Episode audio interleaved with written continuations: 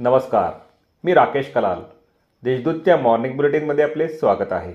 ऐकूया नंदुरबार जिल्ह्यातील ठळक घडामोडी.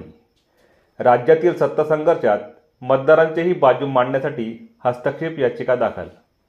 राज्यातील राजकीय घडामोडीत प्रत्येक पक्ष आपली भूमिका योग्य असल्याचे स्पष्टीकरण देतो. मात्र या साऱ्या प्रकारात राजकीय पक्ष मतदारांना गृहीत धरतात. म्हणूनच मतदारांची ही बाजू न्यायालयाकडून ऐकली गेली पाहिजे यासाठी सर्वोच्च न्यायालयात हस्तक्षेप याचिका दाखल करण्यात आली असून ती मान्यही झाली असल्याची माहिती पुणे येथील सुप्रसिद्ध विधिज्ञ ॲडव्होकेट असीम सरोदे यांनी पत्रकार परिषदेत दिली.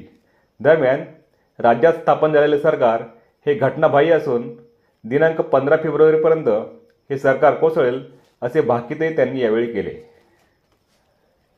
रस्त्याची जबाबदारी नाकारणाऱ्या ठेकेदाराला त्रेपन्न लाखांची डिपॉझिट जप्त रस्त्याच्या कामाची देखभाल दुरुस्ती करण्याची जबाबदारी असताना देखील त्यास स्पष्ट नकार दिल्याने तळोद्यातील एका ठेकेदाराची त्रेपन्न लाख रुपयांची डिपॉझिट सार्वजनिक बांधकाम विभागाने जप्त केली आहे.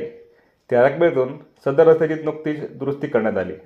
दरम्यान ठेकेदारावरील या कारवाईमुळे सामान्य नागरिकांनी समाधान व्यक्त केले असून अशा कारवाईत सातत्य राखण्याची अपेक्षा व्यक्त करण्यात आली आहे.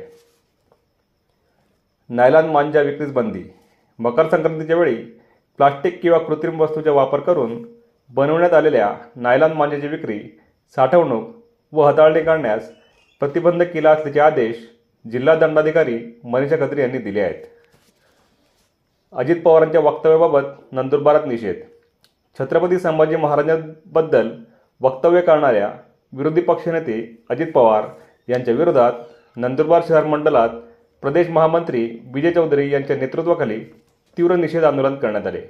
या प्रसंगी विरोधी पक्षाचे नेते अजित पवार यांच्या पुतळ्यास गाडवावर बसून जोडे मारून धिंड काढण्यात आली.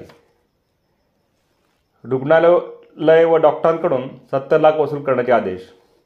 योग्य वेळी आवश्यक त्या तपासण्या न करून काळजी न घेणाऱ्या नवसारी जिल्हा रुग्णालय तसेच उपचार करणाऱ्या संबंधित डॉक्टरांना दोषी धरून बाळाला तसेच त्याच्या आईला सत्तर लाख रुपये देण्याबाबतचे आदेश गुजरात राज्य ग्राहक आयोगाने हॉस्पिटल व डॉक्टरांना देणे दिले आहेत. या होत्या आजच्या ठळक घडामोडी अधिक माहिती आणि देशविदेशातील ताज्या घडामोडींसाठी देशदूत डॉट कॉम या संकेतस्थळाला भेट द्या. तसेच वाचित राहा दैनिक देशदूत धन्यवाद.